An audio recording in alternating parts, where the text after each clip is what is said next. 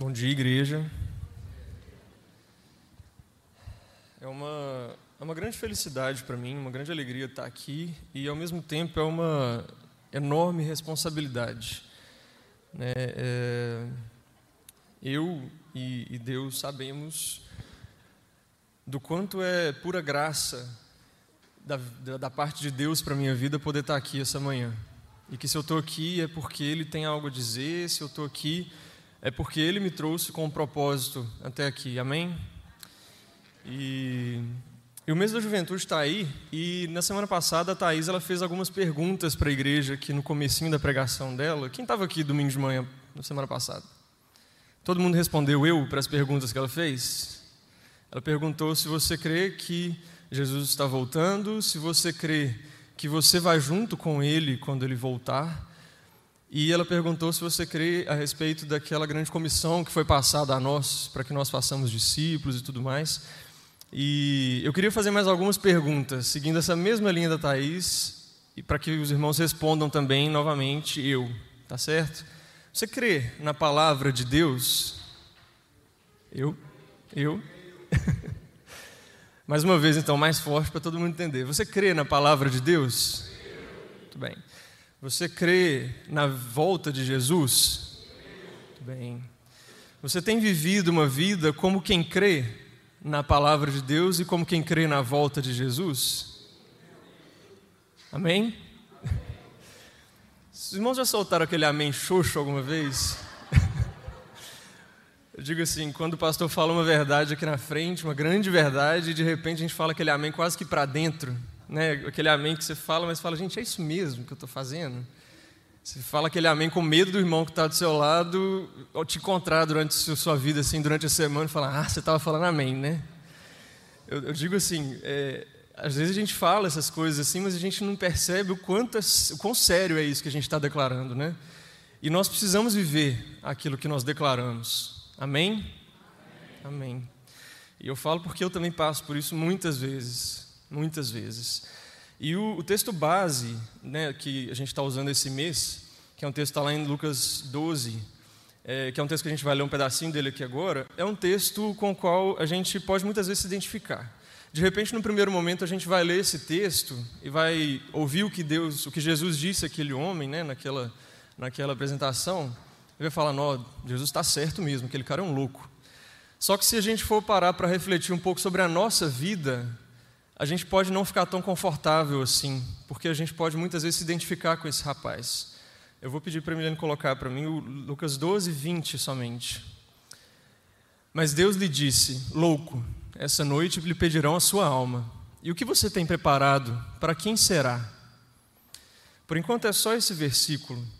E depois a gente vai voltar nessa história novamente. E o que nós vamos ver aqui hoje é, vai ser a respeito daquilo que Deus espera de nós.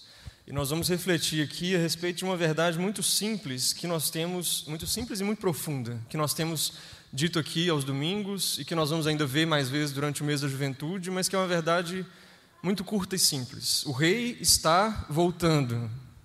Amém? Amém. E se não for pela volta dele, vai ser pela nossa ida ao encontro dele. E, e, antes de a gente orar aqui mais uma vez, eu queria ler com os irmãos mais uma passagem. E para isso eu vou pedir também que seja projetada, que os irmãos se coloquem de pé ou abram as suas Bíblias, para que nós possamos ler juntos essa palavra, de Salmos 1, Salmo número 1.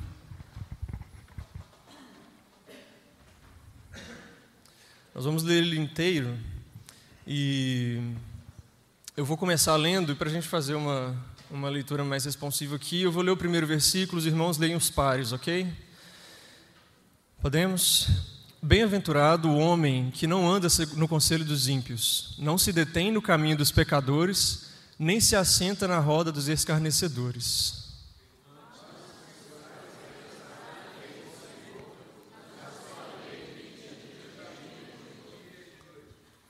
Ele é como a árvore plantada junto a correntes de águas que no devido tempo dá o seu fruto e cuja folhagem não murcha, e tudo quanto ele faz será bem sucedido.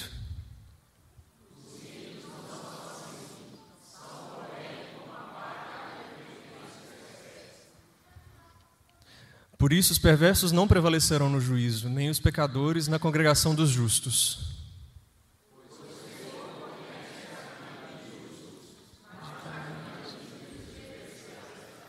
Senhor conhece o caminho dos justos. Amém?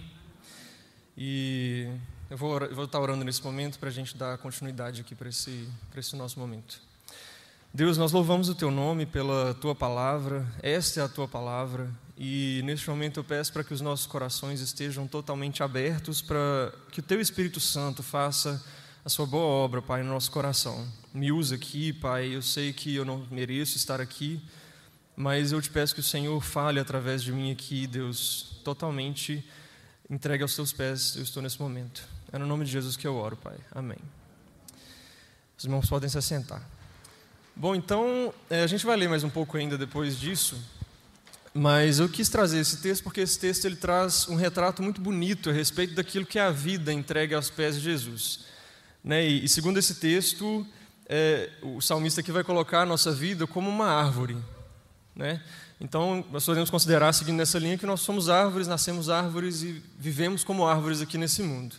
E a gente, a partir até um determinado momento na sua vida, você está em um determinado local, mas a partir do momento que é o momento em que você entrega a sua vida para Jesus, que é o momento que você assume a sua responsabilidade ao lado de Cristo, você agora está aqui em um lugar que é junto aos ribeiros de água, junto à fonte de água viva que é Jesus.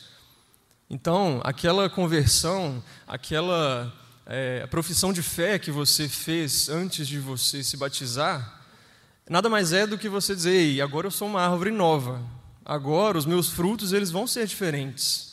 Agora eu assumo o compromisso com, ao lado de Jesus, de, de viver os propósitos de Deus para a minha vida. E, e, eu gostaria de ler só mais um texto com os irmãos, que está em Lucas 6, 43 a 45. Não há árvore boa que dê mau fruto, nem tampouco árvore má que dê bom fruto. Porquanto cada árvore é conhecida pelo seu próprio fruto. Porque não se colhem figos de espinheiros, nem dos abrolhos se vendiam uvas. O homem bom do bom tesouro tira do coração. O homem bom do bom tesouro do coração tira o bem, e o mal do mau tesouro tira o mal, porque a boca fala do que está cheio o coração. E então, quando nós declaramos né, que nós aceitamos a Jesus, que nós aceitamos a Cristo na nossa vida, nada mais estamos fazendo ali do que é, dizendo que nós vivemos esse novo propósito, e aqueles frutos que nós vamos gerar a partir dali, nada mais são do que aquilo que vai testificar, que vai provar daquilo que eu declarei ali naquele momento, que vai provar essa minha mudança de vida.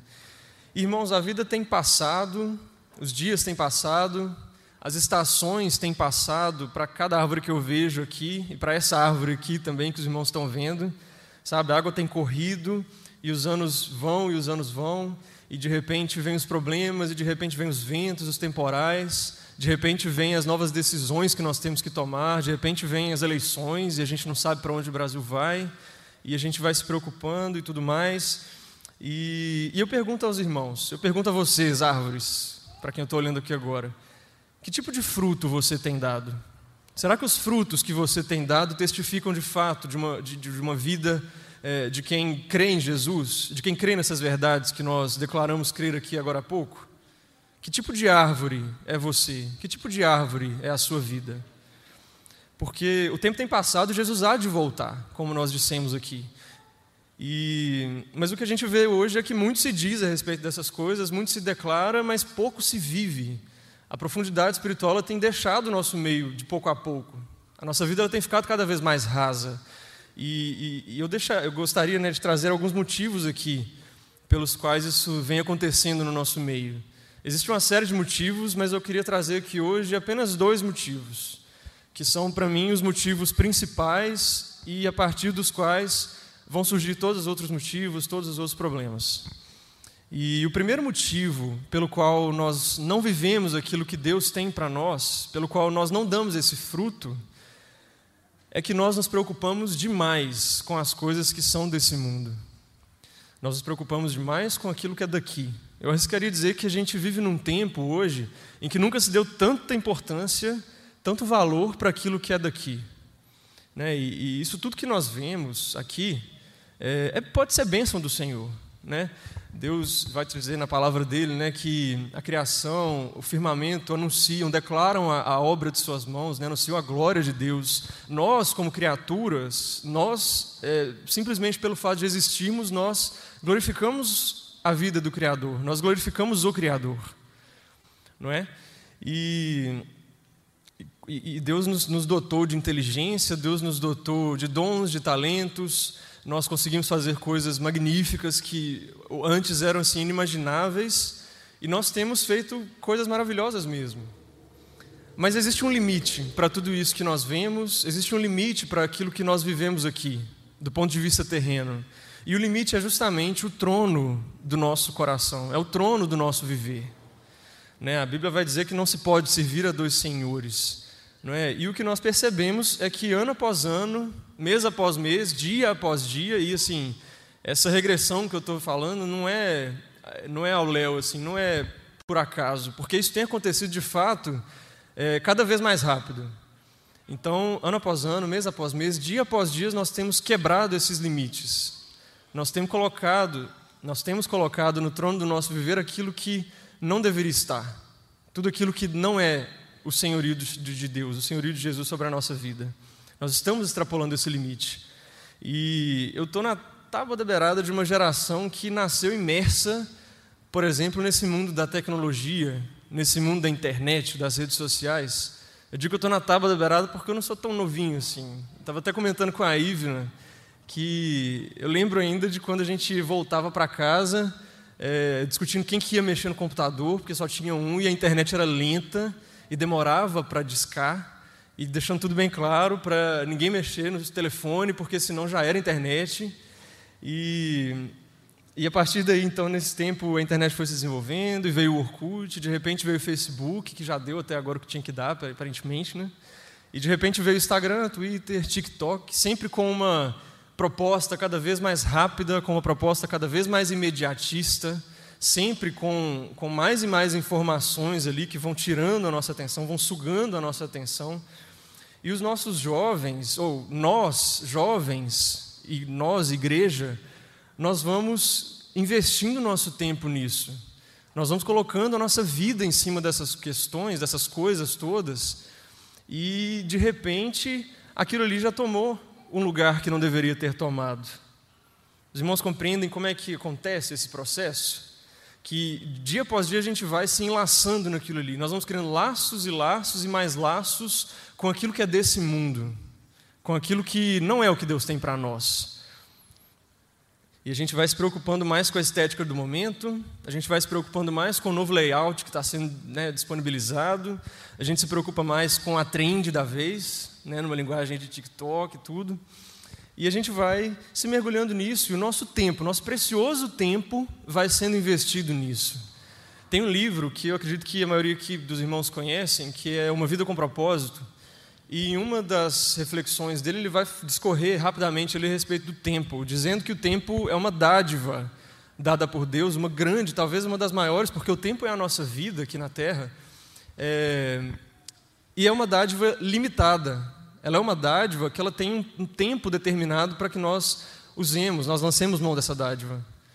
E ele até diz né, que você pode ver as prioridades de alguém a partir do tempo que essa pessoa investe em determinado assunto, em determinada coisa.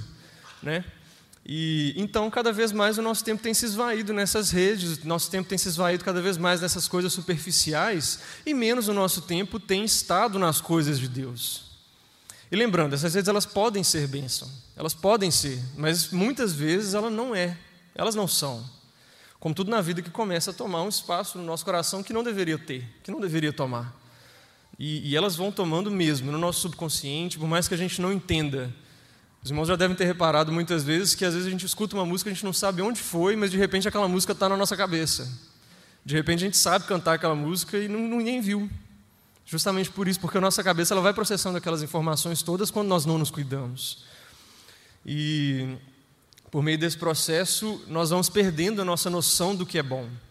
Nós vamos perdendo o nosso, nosso relógio, nós vamos perdendo as nossas lentes, vai tudo ficando um pouco embaçado, vai tudo ficando difícil e a gente perde o nosso, a nossa o nosso discernimento a respeito daquilo que é bom e daquilo que é ruim. E daqui a pouco, árvores, daqui a pouco o seu fruto está podre, porque você não tem investido tempo na sua caminhada com Deus e tem ofuscado as suas lentes. E de repente, aquele, é, aquela piada que de repente era suja, que você tinha vergonha até de escutar, de repente você está dando gargalhada dela. De repente, aquela música que é pecado puro, de repente, aquela música que só tem porcaria na letra, aquela música ela passa a ser só uma música, ela passa a ser só um ritmo que me bota para dançar, ela passa a ser um ritmo que me anima, só para eu fazer uma coisinha aqui e tal, é tranquilo. E a letra é só a letra, não tem ninguém prestando atenção. Sabe, de repente, aquele filme, aquela série que vai me colocar é, contra os valores que Deus trouxe para a minha vida, no momento em que eu entreguei a minha vida para Ele, de repente, isso ali vira só mais um filme, vira só mais uma série que traz questões sociais que vão ajudar a gente a refletir a respeito da nossa sociedade.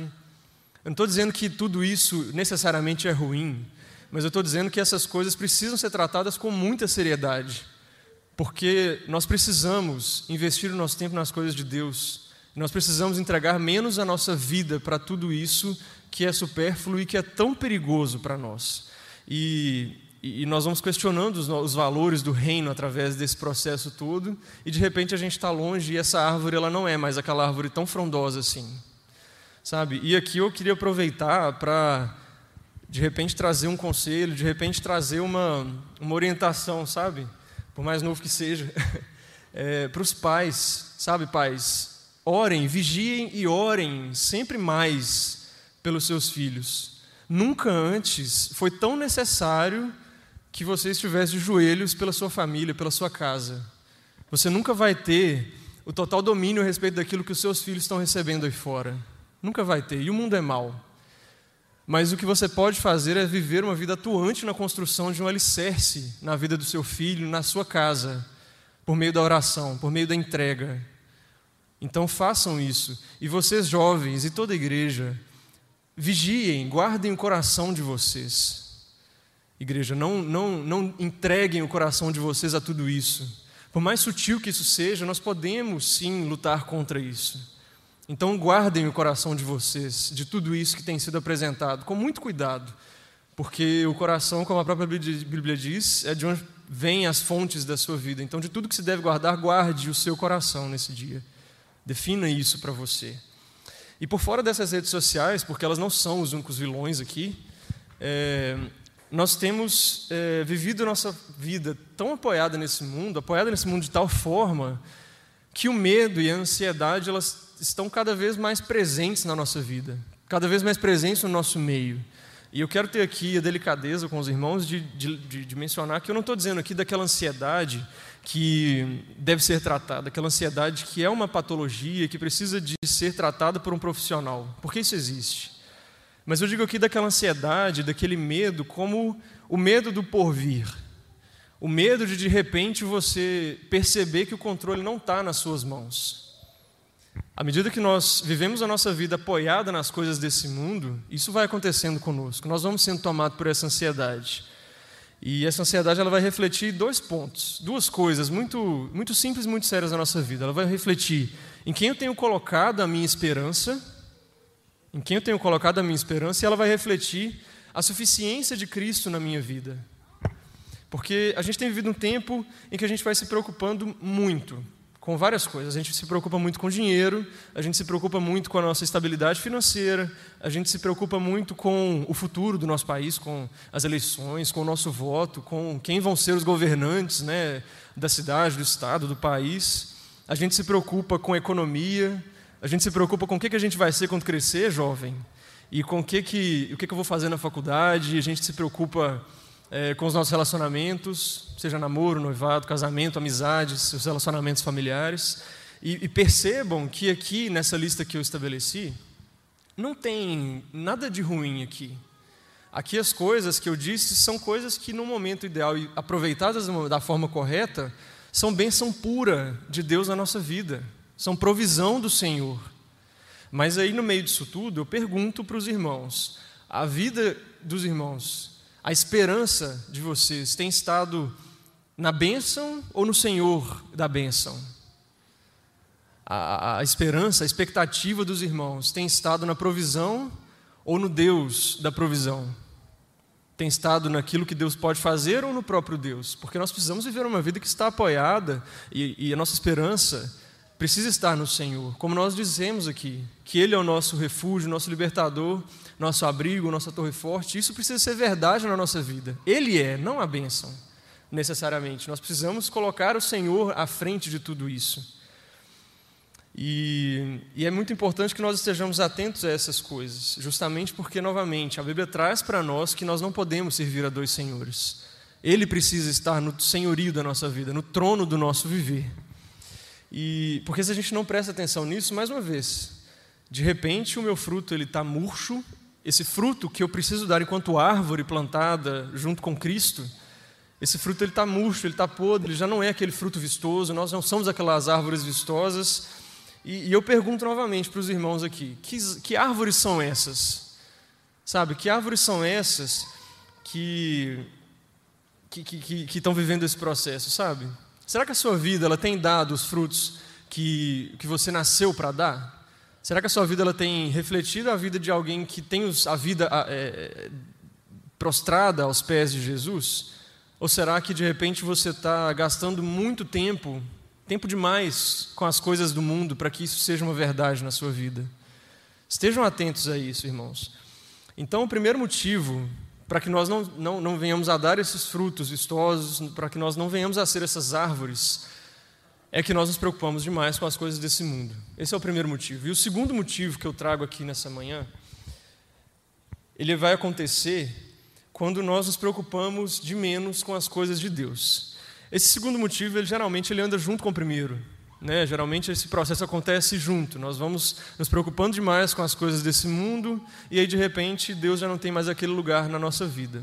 Mas não necessariamente os nossos olhos eles precisam estar tão eh, cheios do mundo para que esse segundo motivo ele entre em ação, para que essa realidade seja presente na minha vida. Sabe, irmãos, eu gostaria de ler um texto com os irmãos que está em Mateus 7, 21 a 23. Nem todo o que me diz Senhor, Senhor entrará no reino dos céus, mas aquele que faz a vontade de meu Pai que está nos céus. Muitos naquele dia hão de dizer-me: Senhor, Senhor, porventura não temos nós profetizado em teu nome, em teu nome não temos expelido demônios, em teu nome não fizemos muitos milagres? Então lhes direi explicitamente: Nunca vos conheci. Apartai-vos de mim os que praticam iniquidade. Irmãos, isso é muito sério. Eu não sei quanto a vocês, mas eu sinto um negócio esquisito assim quando eu leio esse texto, porque a, a palavra que Jesus disse ali aqueles homens, né, nessa, nessa história, é nunca vos conheci. E aqueles homens que a gente vê ali, de repente, são homens que se a gente encontrasse por aí, a gente ia falar, poxa, aquele, aquele cara ali, ele, ele, é um, ele, tá, ele, tá, ele é de Deus mesmo. Sabe, eles viviam uma vida ali que aparentemente é, era, era uma vida que era usada por Deus. Eles expeliam demônios, faziam milagres, pregavam e tudo.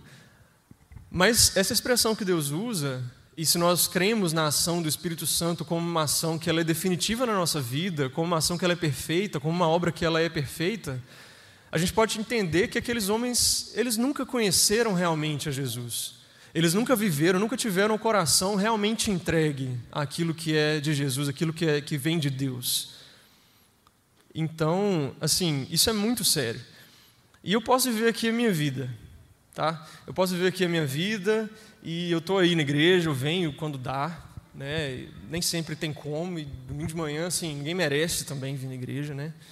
E, e mas assim, eu estou tranquilo, de noite eu gosto mais do culto, eu vou mais de noite e está tudo bem, sabe? Eu não me envolvo muito com as coisas da igreja, mas porque, assim, eu acho que não está na minha hora ainda, ou então, de repente, já passou meu tempo, estou velho demais para isso, eu não vou me envolver agora, né? E, eu não faço mal para ninguém, eu estou aí, eu faço bem quando dá, quando eu me sinto bem para isso, quando eu me sinto à vontade. E eu sou um bom filho, de repente, ou eu sou um bom pai. Às vezes a gente erra, mas ninguém é perfeito. Né? Mas eu sou um bom pai, eu sou um bom marido, né? Eu tenho provido as coisas aqui para minha casa. Inclusive no trabalho está tudo bem, e as pessoas elas notam algo diferente em mim mesmo, elas falam que eu tenho um brilho legal, um brilho bonito assim. E, e eu assim também não leio muito a Bíblia de repente, Né? Eu não leio tanto assim, já tenho tempo de caminhada, né? eu já, já sei bastante. Já já já está tudo bem para mim. Né? Inclusive, se precisar de um conselho, conte comigo. Porque eu sei o que te falar. Né? E eu estou aí. Os irmãos entendem essa história que eu acabei de dizer aqui? Essa, esse, esse momento, essa, essa história que eu acabei de contar, essas suposições, de repente é aquilo que se encaixa plenamente naquilo que é a sua vida hoje, aquilo que é a minha vida. Quantas vezes nós não vivemos exatamente dessa forma? Sabe, aqui, lembrando mais uma vez, em tese, por assim dizer, não existe nada de errado nisso tudo que eu disse em ser um bom filho, ser um bom pai, em prover as coisas, em, em, em vir à igreja. Né? Existem questões aí que a gente sempre pondera, mas essa pessoa aqui, e nós muitas vezes, colocamos Deus num lugar tão secundário na nossa vida, tão secundário e travestido de lugar principal, porque a gente também vive isso aqui, mas fala: não, mas eu tenho meus valores. Isso aqui eu não vou abrir mão, isso aqui é, isso aqui é Deus na minha vida. Sabe? Às vezes a gente vive essa, essa mentira de uma forma tão, tão natural, sabe? E Deus vai tomando um lugar muito secundário na nossa vida. E, e aí, de repente, a gente está apresentando aqui aquele fruto que é bonito, aquele fruto que está brilhando aqui. A árvore parece que ela está bonitinha, mas de repente você parte aquele fruto e aquele fruto ele está podre. De repente, aquele fruto está seco, sabe? E, e, e de repente eu não sou de verdade aquela árvore que eu digo que eu sou. Sabe, isso é muito sério, porque às vezes, irmãos, a gente vive um marasmo espiritual tão grande. A gente vive uma vida assim medíocre, a gente, sabe, falta brilho, falta vontade, falta mover na nossa vida para que a gente busque a Deus, para que a gente coloque de verdade a nossa vida diante de Deus. Sabe? E que fé é essa? Que fé é essa que crê somente nessa parte boa do evangelho? A gente cantou essa música aqui de novo fazendo referência a ela, né? É, que Ele é o nosso Deus protetor, nosso protetor, nosso abrigo, nosso libertador, nossa torre forte. Mas os irmãos, eles, os irmãos têm vivido uma vida que, que, que, que, entende essa primeira coisa que declara nessa canção, que é declarada nessa canção, que Ele é o nosso Deus. Ele é o seu Senhor ou Ele só, ele só é aquele que te abençoa? Sabe, irmãos, o tempo tem passado e, e inevitavelmente, irrevogavelmente, esse tempo tem passado e ele não vai voltar. E nós temos vivido essa vida que só crê nas partes boas, vivido uma vida medíocre diante de Deus. E eu tenho algo assim muito sério para dizer para os irmãos, que talvez seja claro no primeiro momento, mas entenda: o seu Deus, o nosso Deus, não é um Deus medíocre. As verdades que Deus trouxe para a nossa vida, através dessa palavra que Ele deixou para nós, através da vida de Jesus, são verdades profundas demais para serem representadas por uma árvore murcha, por um fruto podre. E nós somos representantes de Cristo aqui nessa terra. E eu pergunto a você de novo, cristão, árvore nova. Esse segundo ponto é muito para nós que já temos um tempo de caminhada. Eu pergunto a você: você tem vivido uma vida abundante em Deus? a sua vida ela tem gerado frutos que de fato glorificam ao nome do Senhor, frutos que testificam dessa fé que vocês proclamam ter? Será que isso é uma realidade para você ou será que você tem dado pouco demais de si para as coisas de Deus? Será que você tem vivido esse marasmo? Será que você tem vivido essa fraqueza, esse esse deixa que eu deixo, esse negócio meio meio mole, sabe? Será que você tem dado pouco demais de si para que isso tudo seja uma realidade na sua vida? Para que você seja árvore nova de fato? O que Deus tem para mim e para você, irmãos, é uma vida abundante. É uma vida que gere frutos, que mostrem para o mundo quem é o nosso Deus. Sabe? É, eu queria ler mais uns pequenos trechos com os irmãos em João 15. Eu vou ler os versículos 1, 2, 5 e 8.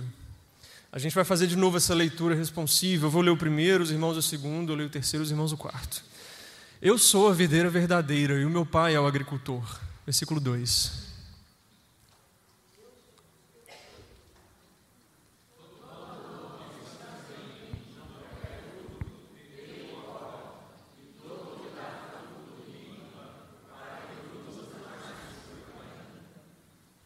Versículo 5. Eu sou a videira e vós os ramos. Quem permanece em mim e eu nele, esse dá muito fruto, porque sem mim nada podeis fazer. Versículo 8. Isso é glorificado meu Pai.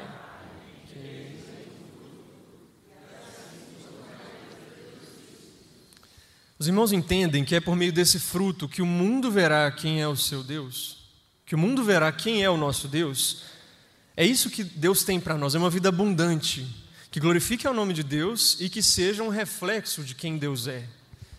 E, e o mundo precisa olhar para nós, individualmente, em cada momento, e entender. Olhar para a Joyce e falar: quem é o Deus da Joyce?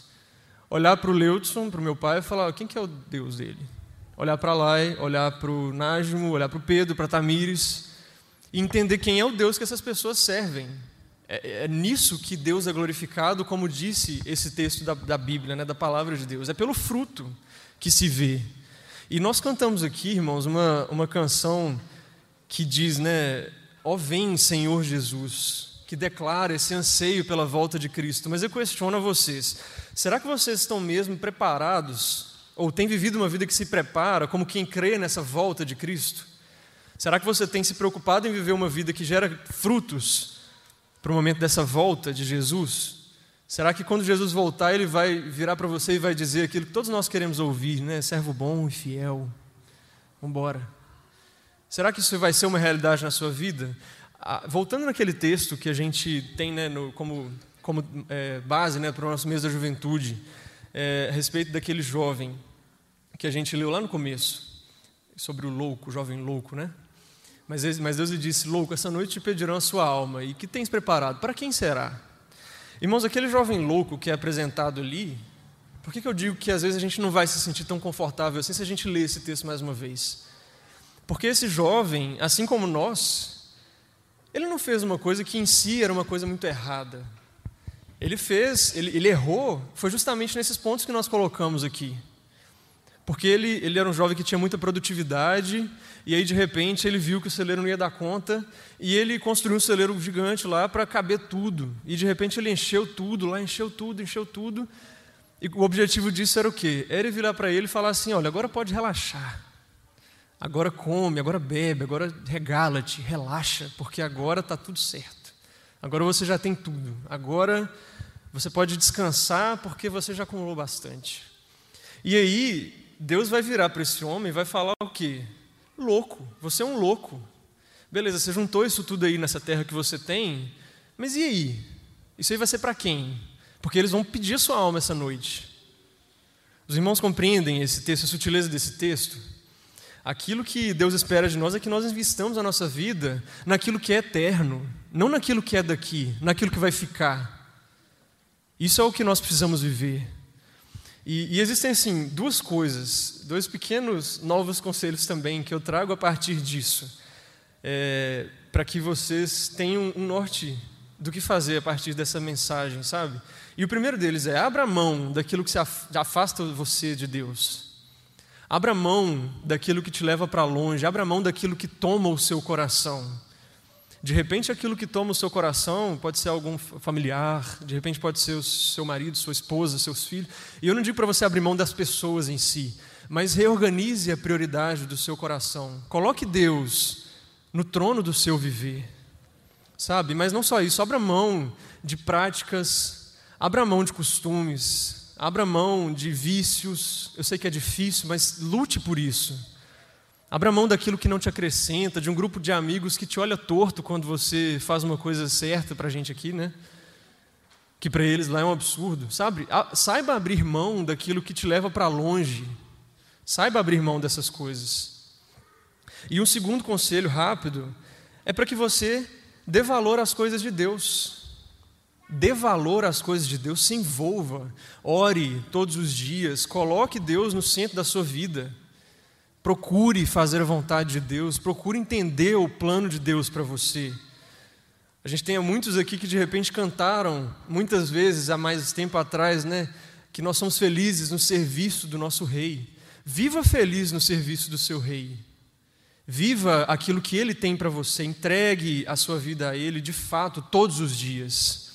Eu falo essas coisas porque o cristianismo ele não é feito de verdades separadas umas das outras. O cristianismo ele traz consigo um todo. E eu não posso simplesmente crer que Jesus veio para me salvar, que Ele é meu Salvador, que Ele é bom para mim, que Ele me abençoa, que Ele traz graça para minha vida, sem assumir responsabilidades a respeito daquilo que a palavra dele traz para mim, sem assumir de fato a vida como uma árvore que está plantada ao lado de Jesus, ao lado da fonte de água viva. Eu preciso assumir a responsabilidade com todo em relação a coisas que confrontam para mim e que às vezes para o mundo vai ser um discurso correto. Porque nós queremos, na verdade, é a verdade, não é o discurso que é pintado de correto. Vai, vai confrontar na minha vida, isso aqui que a gente precisa de assumir como responsabilidade, muitas vezes vai de encontro ao meu conforto, vai me tirar da minha zona de conforto. Eu preciso viver verdades que vão me tirar da minha zona de conforto se eu digo que creio em Jesus, se eu digo que creio no Cristo que me salvou. Eu preciso assumir que Ele é o meu Senhor, não somente aquele que vai me abençoar. E, e eu queria, a partir de agora, convidar os irmãos para que você, meu querido, olhe para dentro de você e se pergunte: quem é você? Quem é a árvore que está sentada aí? Revise a sua fé nesse momento. Sabe, se você já quiser orar a partir de agora, você pode sentir a vontade para isso. Você pode fazer isso. Mas eu queria questionar algumas coisas para os irmãos aqui. Você tem de fato vivido uma vida que testifique em todas as áreas a fé que você declara, o Deus que você diz servir? Você tem se comprometido com o todo do Evangelho? Com o todo das verdades que Deus traz para a sua vida? Você tem vivido como quem de fato é aquela árvore plantada junto às fontes de água viva, junto aos ribeiros de água, que dá o seu fruto na estação certa, cujas folhas não caem, aquela árvore frondosa e rica e que dá o fruto para o necessitado, o fruto para aquele que precisa se alimentar de Deus aqui nesse mundo? Você tem vivido isso? Você tem vivido como quem crê na volta de Jesus, nessa volta que a Bíblia diz que vai ser como um ladrão à noite, né? Que vem antes que vem quando ninguém espera. Você tem vivido como quem crê de verdade nessa, nesse fato? Ou você tem vivido demais as coisas desse mundo ou de menos as coisas de Deus para que isso seja uma verdade em você? Você tem vivido realmente essa vida de quem crê naquilo que a Thaís pontuou de forma muito, muito, muito importante aqui no domingo passado também? Você tem vivido uma vida de quem crê que de repente uma pessoa próxima a você, um amigo seu, pode estar de repente daqui um tempo indo para o inferno por causa da falta de expressão dos seus frutos? Você tem vivido isso de verdade? E eu falo essas coisas virando muito para mim, porque eu já tive nesse lugar de dúvidas e muitas vezes eu estou nesse lugar de confronto entre aquilo que Deus espera de mim e aquilo que eu tenho feito com a minha vida ou aquilo que eu não tenho feito com a minha vida. Sabe? Eu digo muitas vezes aquele amém para dentro que a gente citou lá no começo. Será que é isso mesmo que a gente tem vivido? E, e eu queria muito, irmãos, que vocês nesse momento não saíssem daqui sem dar a devida atenção para tudo isso. Porque pode ser que você esteja sendo confrontado nesse momento, pode ser que você esteja sendo questionado nesse momento dentro do seu coração, que você esteja assim, gente, será que é isso mesmo e tal. Mas é muito comum que nesses momentos nós simplesmente é, levamos aquele tapa de luva, digamos assim, e de repente aquele pensamento já foi embora e a gente está preocupado com outras coisas. Mas eu queria convidar os irmãos para que os irmãos lutem com esse pensamento agora. Por mais desconfortável que seja ser confrontado a respeito daquilo que é o meu conforto, lutem em relação a isso agora. Não saiam daqui sem dar a devida atenção para isso. E nesse momento, eu queria tirar um minuto aqui com os irmãos, a gente já está encerrando, mas eu queria tirar um momento com os irmãos para que os irmãos orem, mas orem de verdade, orem com sinceridade, crendo na ação do Espírito Santo na vida de vocês, sabe? Peçam a Deus para trazer à memória de vocês aquelas áreas, aqueles lugares do seu coração, da sua mente, onde você precisa ser mudado de fato. E você sabe que você precisa, porque Deus já te mostrou, muito provavelmente. Sabe, eu quero que vocês orem como quem de fato crê que Deus tem essas verdades para você, para a sua vida. Porque, queridos, Ele vem, amém? Ele vem. Mas enquanto Ele não vem, Ele espera que eu cumpra os propósitos dele para a minha vida. Ele espera que os nossos frutos eles sejam frutos viçosos, carnudos, sejam frutos bons de dar, a de dar de comer a quem precisa, sabe? Sejam cartas que de fato testificam o Deus que nós cremos. Ele quer que nós façamos isso. E nós vamos tirar mesmo um minuto aqui para orar. E se os irmãos se sentirem à vontade para isso, e se puderem, eu convido para que se coloquem de joelhos, ou para que fiquem de uma forma que de fato o seu coração esteja totalmente rendido a Deus nesse momento. Então, curva a sua cabeça, se coloque de joelhos, é, tire um tempo para Deus nesse momento. Questione o seu próprio coração a respeito das prioridades que você tem assumido para você. E ore de verdade. Eu vou dar esse tempo aqui para vocês. E logo em seguida eu vou cantar uma rápida canção e vou convidar o pastor aqui à frente. Ore agora, meu irmão.